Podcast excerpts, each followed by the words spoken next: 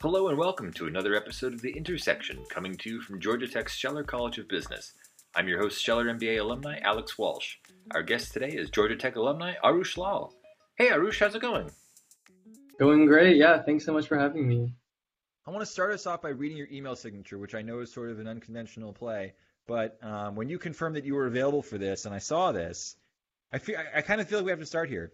So I believe you have a master's in philosophy, or you're, you're a student for a master's in philosophy, PhD in health policy at the London School of Economics and Political Science. That's correct. Yes, yeah, that's correct. And you're also an international consultant of the Strategic Fund for the, I believe it's Pan American Health Organization and World Health Organization. Exactly, yeah. And you're also the vice chair of the board of directors for Women in Global Health. yes, you can So tell a I have a guy, and problem. We got to learn about all this stuff. So, um, so Yeah. wha- tell us everything. I guess first about your studies or whatever you want to talk about first. But what are you up to these days? Sure, yeah. No, and, and you can you can tell I have a problem saying no sometimes to things. I, I usually do like to try and throw myself into as much as I can. Um, so I kind of yeah, my, my journey at Tech was um, a little bit maybe unconventional. When I first was going through high school, I was really interested in going to med school. Um, so I knew I was interested in public, in actually more clinical work or medicine. I didn't really know what that looked like. And the more I went through Georgia Tech, the more I kind of fell in love with the world of public health and then increasingly public health policy. Uh, and a lot of the work that I did tended to be working in uh, in different countries um, and, and learning about the context in, in different health systems.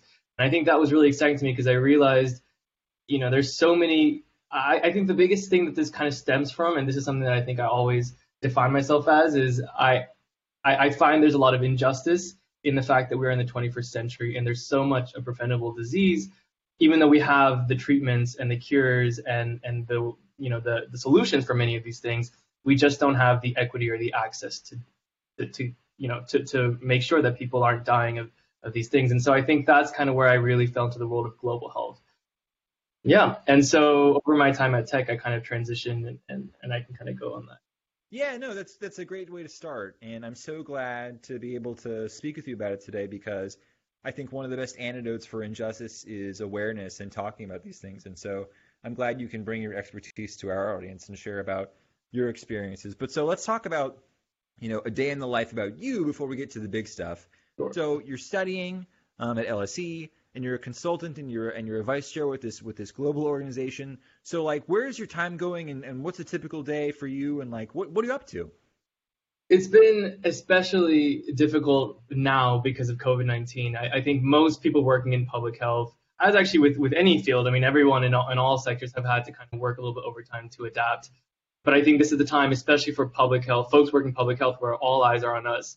And uh, it's interesting, some of my work has actually been really closely focused on pandemic preparedness. And for the longest time, no one really cared, and suddenly people care. And so I, I want to do my part as much as possible you know working in, in these different areas to make sure i'm doing due diligence because i do um, i am in the lucky position where i actually can provide help and guidance i've been working on this area for a while and i um, and, and i think people are kind of looking for answers and, and i want to do my part to help with that so i think an average day for me is kind of straddling it doesn't really look the same any day depending on um, you know if, if if if my work at WHO has has a certain deadline coming up we've been doing a lot of work on procuring test kits. So if some of that work is, is ramped up for the time being, that my attention goes there. Luckily, I'm in my very first year of, of my PhD, so it's it's kind of the year to really dive into the research. And what better way to dive into the research that I'm doing than to be working on the same issue? And so I guess in that way, it's kind of a you know my, my all three of these things are very closely tied. So it seems like a lot, and in many ways, it can feel like that but at the same time, they're all very closely related together and they fit together like this beautiful puzzle piece. That's awesome. And the one thing you didn't mention that I will just press for a little bit more detail before we go back in time to how this idea got into your head that you would be so generous with all this time of yours. But let's just talk about the Women in Global Health Organization. What is that group and how did you become a part of that as well? Yeah, they're they're an incredible organization. So Women in Global Health uh, is is a kind of a it started off really as almost it really began as a tweet um, when uh, there was a a high level panel uh, which was focusing on sexual and reproductive health, and it was all men that were on the panel. And these women kind of said, uh, uh, someone tweeted out like, you know, why why are there men speaking like an entire women, a global panel for reproductive health, and not a single woman uh, person on, on, this panel to represent, you know, the people that you're actually talking about. Um, and so that's kind of how the movement began, and it really spiraled from there to go into this this big kind of campaign to ensure equity, uh, gender equity in the global health space. So a really interesting statistic that I always kind of uh, mention about this is the health workforce globally is about 70% women. So it's a very female dominant sector, um, and that's that it, the the percentages are even higher when you look at nursing, which can be as much as 90%, social care workers, which are also around 90%, and yet only about 25% of leaders are women. So you see this like weird disparity where women make up the majority of the workforce and yet only 25% of leadership. And in global health, where most of our work is done in low and middle income countries, we only have about 5% of leaders leadership in these global NGOs that are actually from the countries that we work in. And so that's kind of where this conversation around equity comes in uh, um, about gender and particularly particularly like intersectional gender. So when you look at people, women from low income settings or racial uh, minorities or trans women and their ability to be speaking on issues that affect them every day. So that's kind of what this organization seeks to do. And we've been, you know, we, we've done this. We've since our start about about four or five years ago. We've since have about uh, 25,000 supporters. We have about uh, 20 chapters, international chapters, and another 15 in the pipeline. Um, and and it's really exciting because the main goal of this is to try to get uh, these kind of communities in, in different countries of women coming together, as well as male allies, um, to discuss how we can ensure hardwire, basically hardwire equity into health systems.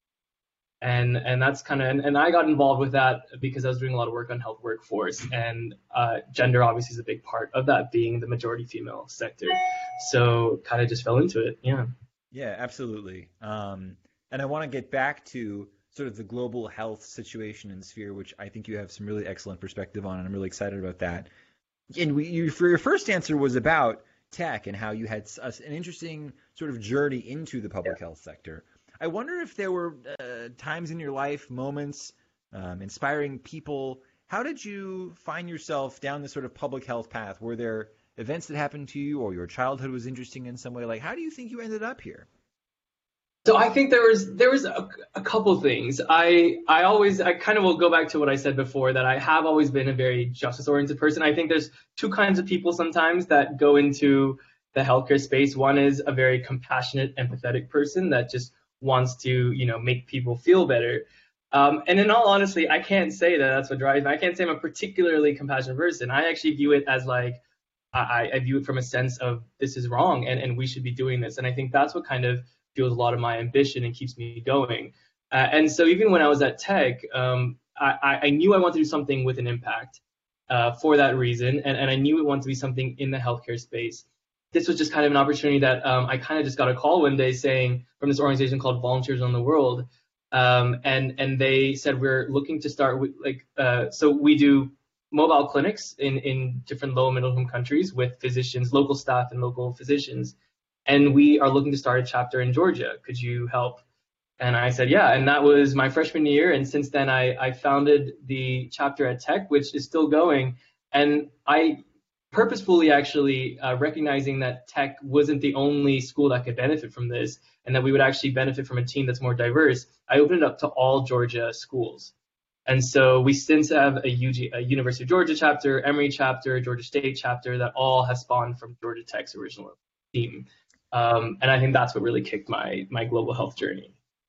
That, that's awesome. Um, as a former Virginia Highlands resident, I actually took yeah. the shuttle, the free shuttle, thank goodness, um, from Emory to Georgia Tech. Yes, yeah. Um, and so I physically and personally appreciate the connection between the institutions. And I know that uh, you know Emory is this huge institution as far as healthcare is concerned. CDC, obviously. So I think you're absolutely right that building those partnerships and sort of creating those opportunities is absolutely the path forward. And and speaking of how it is now, you know, uh, hard to avoid at this point. Um, but you're maybe more involved with it, as you said, than than some of us in terms of test kit prep. Um, what are the perspectives, if any, that you would share with folks um, about you know where we are in this moment and where we might be, you know, three, six, yeah. whatever time horizon you want to speak to? What, what's going on yeah. from your perspective? So I think I think what's going on from this perspective, it's frustrating for everyone. Uh, and and when I really look at this, I am particularly frustrated because this is an area that I actually had worked on throughout. So I, I, I worked uh, previously um, in, in 2016 while I was actually interning um, during my time at Tech in the Federal Yellow Jackets pro- the Federal Jackets program. Um, I interned at the Office of Pandemics and Emerging Threats um, in Washington D.C. And my specific portfolio was pandemic preparedness. And we knew about this stuff. This isn't, it really isn't rocket science. It's not, I mean, it's, it, coronavirus was a novel virus, but the steps to mitigate that and control it are not new. We've been dealing with outbreaks for centuries since the start of mankind. And so I think that's one important lesson for all of us is this isn't hard. Um, what it does require is willpower um, and kind of a continuous push uh, to kind of keep making sure that we're following the science, following evidence, uh, and kind of do our part in communities where we can. Uh, I think what really hurts me about this also is that I don't. I'm not surprised that we're all fatigued. Um, no one can last. I mean, I think we're now in like month nine, uh, almost month ten of of this pandemic uh, reaching the U.S., let alone um, other countries, and and and it, fatigue is going to set in. And I just want to you know implore others by saying you know there we we we have the steps to do this, but it does take all of us to do our parts. Um, and and we need to stick it out a little bit more. Uh, but but I think I, I think that's that that's it. I don't know. You can tell. Like I, I think it's it's hard for even someone in public health because what I what I'll kind of end with on this by, by saying I view this as not just a biological crisis or a crisis in health. I really do think this is a crisis of politics and leadership. And I think that is a very important lesson for all of us, and even especially in the global community, is for the longest time we have tried to separate health from politics. And for good reason, you don't want to politicize health. But at the same time, when you do that, you kind of shut yourself out from the reality that everything can be political and has political implications when it's run by agencies, uh, by, by the government, because everyone has their own ideas and agendas, and, and, and that's fair. I mean, that's that's that's life. And so our job as good public health practitioners is to uh, be cognizant and realistic that when we're setting out guidance, are we considering how this is going to impact communities? Are we considering how policymakers are going to have to be pulled in a multiple different directions to save the economy and save people's health? And how can we as public health practitioners help bridge that gap? Um, and I think that's a really big lesson for all of us is to not be blind to the reality of the world that we live in and just view science as pure science. It is more complicated than that. I can't imagine how frustrating it must have been to literally work in pandemic preparedness immediately yeah. before the onset of a pandemic. I guess what I think about, you know, I, we're roughly the same age. As I was coming out of undergrad, it was 2008, and the sort of big world event for me was the sort of financial crisis, right, and sort of the the real estate, residential real estate bubble in America. And I I think I hope that my generation, which I suppose I would include you in as well, learned a lesson in that moment, right? About like how to approach real estate and how to approach, you know, the economy in general. I'm hopeful that this moment, you know, flu vaccination rates probably increased. Um, you know, hand washing. I, I learned the interlocking my fingers move. True. Even so me, that's yeah. a huge gain for me. I'm hopeful that there are lessons that we all take from this because I mean, you tell me you're the expert I guess we, we shouldn't expect another one in 100 year event, but we should expect more challenges in public health in years to come. And there should be lessons from this. You would agree? I would agree, but I mean, it's weird. I usually would identify my, myself as an optimist in all sense of the word. However, when it comes to this, there's this this term called the panic neglect cycle, and it's it's true in on all kinds of. You can apply it to economic situations you can apply, especially to, to public health and, and pandemics. It's that prevention is just not a sexy thing to invest in. Policymakers, it's really hard to pull money from things that affect people every day and put it into this pot for a rainy day. But that's what we need to do. And I mean, I will say that, you know, people said the same thing actually following um, Ebola, the Ebola crisis in 2014. And then, and they said we need to learn from this. And there was a lot of great work that happened in the in the global health community, you know, shore up uh, transparency and, and and relationships between different countries to make sure that you know we can ensure strong global health security. Two years later, Zika hit, and I was working on while I was working on pandemic preparedness. I was in the office during the height of the Zika outbreak when the first case of Zika came to the U.S. shores. It still took Congress 263 days to pass emergency funding for Zika. 263 days. And this is a year or two after we'd already learned our lessons, quote unquote, from Ebola. And I learned then very upfront about, you know, the reality that politics is a very different story than than than lessons that we we know. And here we are another two, you know, three years, three, four years later, I guess, yeah, from from there, having had a lot of time to reflect on these, lots of lesson learned. I cannot tell you how many lesson learned papers I've I've seen and even written myself. Um, and and here we are today. So I hope so. I agree with you. I think from a, I will say what's different is the I think the the lay person, community, you know, everyone like the regular populations are a lot more educated about sanitation, trying to be aware of each other. Um, but my only fear is that the longer this drags on, the more we will try to push back, the more we'll kind of get more brazen against wearing masks and, and, and washing your hands and kind of not social distancing. And also with releasing a vaccine prematurely, if that backfires, if we release a vaccine too early that it hasn't been through the proper checks and it backfires, I'm very worried at a time when there's already rising mis- disinformation that this could really undermine progress on vaccine coverage. Um, we've already seen there's an interesting statistic that came out a, a couple of weeks ago, but the last um, the last 25 weeks of this pandemic have have erased 25 years of progress on vaccine coverage globally. And so we've already really retrenched in, in multiple different indicators on public health and well-being. And I'm worried that if a vaccine backfires, um, we could even set ourselves further back. So these are all kind of lessons that are wrapped up. I do hope we've learned. I think people have grown from this. Let's see if the policymakers also reflect that. Well, if you're worried, then I'll worry too. But I think that vigilance is a healthy thing, right? And I think That's it's probably it's okay to be aware and thoughtful about, and you know, continue to you know have our eyes up and think about how the world is. What I want to ask you is, you know, of course, every time these things happen, some folks are just gonna put their heads in the sand, perhaps literally in some cases it feels like sometimes. But for those folks maybe who are in tech right now, maybe our listeners are some students in tech right now who think, actually, I want to help with this too. I'm compelled by what you're saying as far as public health. Um, what advice would you have for them, and how can how can young folks or even old folks like me have an impact on you know the public health world, given what's happening and given what we know, and given what, what, what we're up against as well? Sure. Um, so this actually ties really well into a new initiative at Georgia Tech, which is the, the Sustainable Development Goals. And the Sustainable Development Goals are 17 goals that were agreed to by all member states in the UN.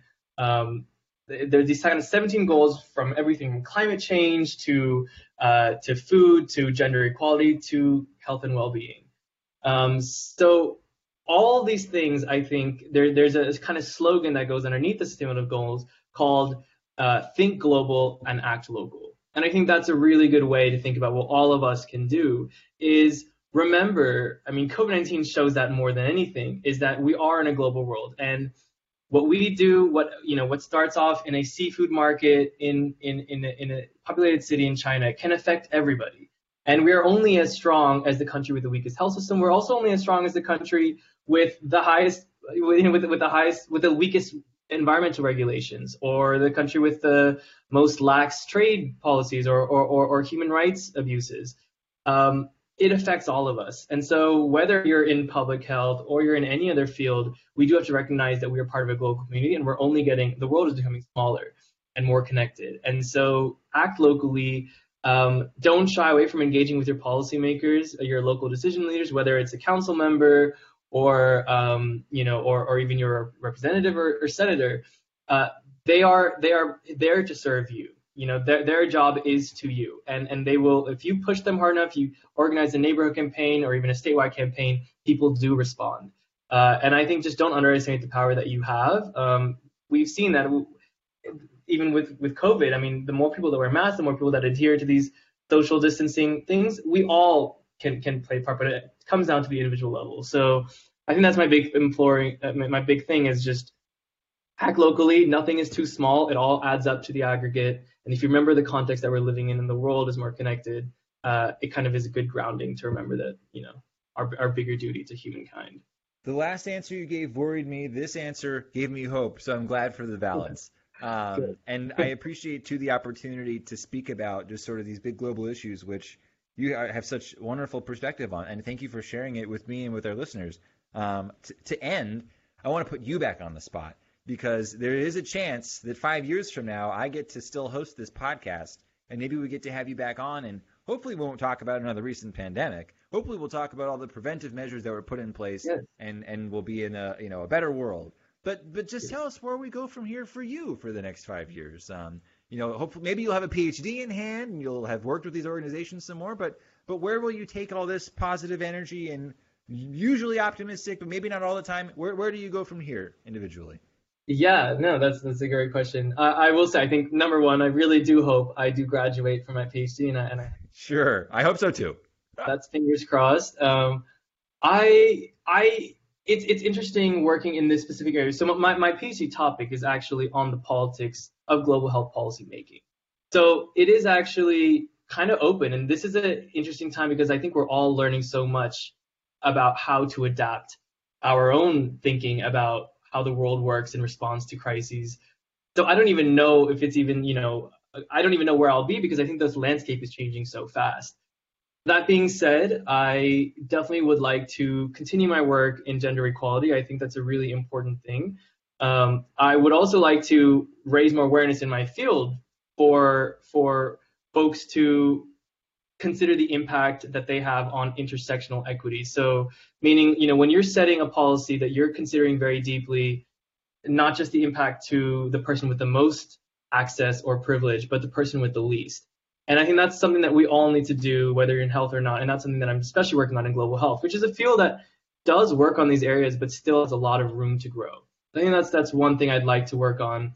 Um, I would like to, with Georgia Tech, help us think through ways that we can expand public health uh, or global health initiative on campus, maybe like a center for global health systems and technology. I see a huge, huge gap for um, for the role of digital health um, and and logistics and operations and that kind of work. The linking of strength that Georgia Tech has to the world of global health. I think there's a great opportunity there. I would love to help STEM schools and Georgia Tech in particular think that through. Uh, and finally, I mean, I think I would just like to see myself being in a in a role where I can either advise governments like the like you know like the U.S. or, or other countries or international institutions like the World Health Organization, Bank, into thinking how to ensure resilience during crises. I think that's the biggest thing. Um, my my big my big topic is on trying to ensure that everyone has access to healthcare and that healthcare is resilient to crises. So that's a twofold thing, and I, I think in some ways I will never be out of a job. I, I do hope one day I do work myself a job, I think in the next five years, I'll probably still working be working on these same issues. And yeah, I suspect you're right. And this will sound like a very kind thing to say, but it's actually very selfish. Is that I hope you achieve all the things you just said. I hope you get everything you want because if that's true, then I will have a safer world in which I'm living. My yes. uh, uh, alma mater will be more successful and better off. And so, um, you know, for my sake, I hope you get everything you want. Um, and in the meantime, it was very nice to speak with you. And Arush, I hope we speak again in about five years, if you're willing to do so. Very much. Yeah. Thank you so much. I really appreciate it. I had lots of fun doing this. Thanks. Thanks.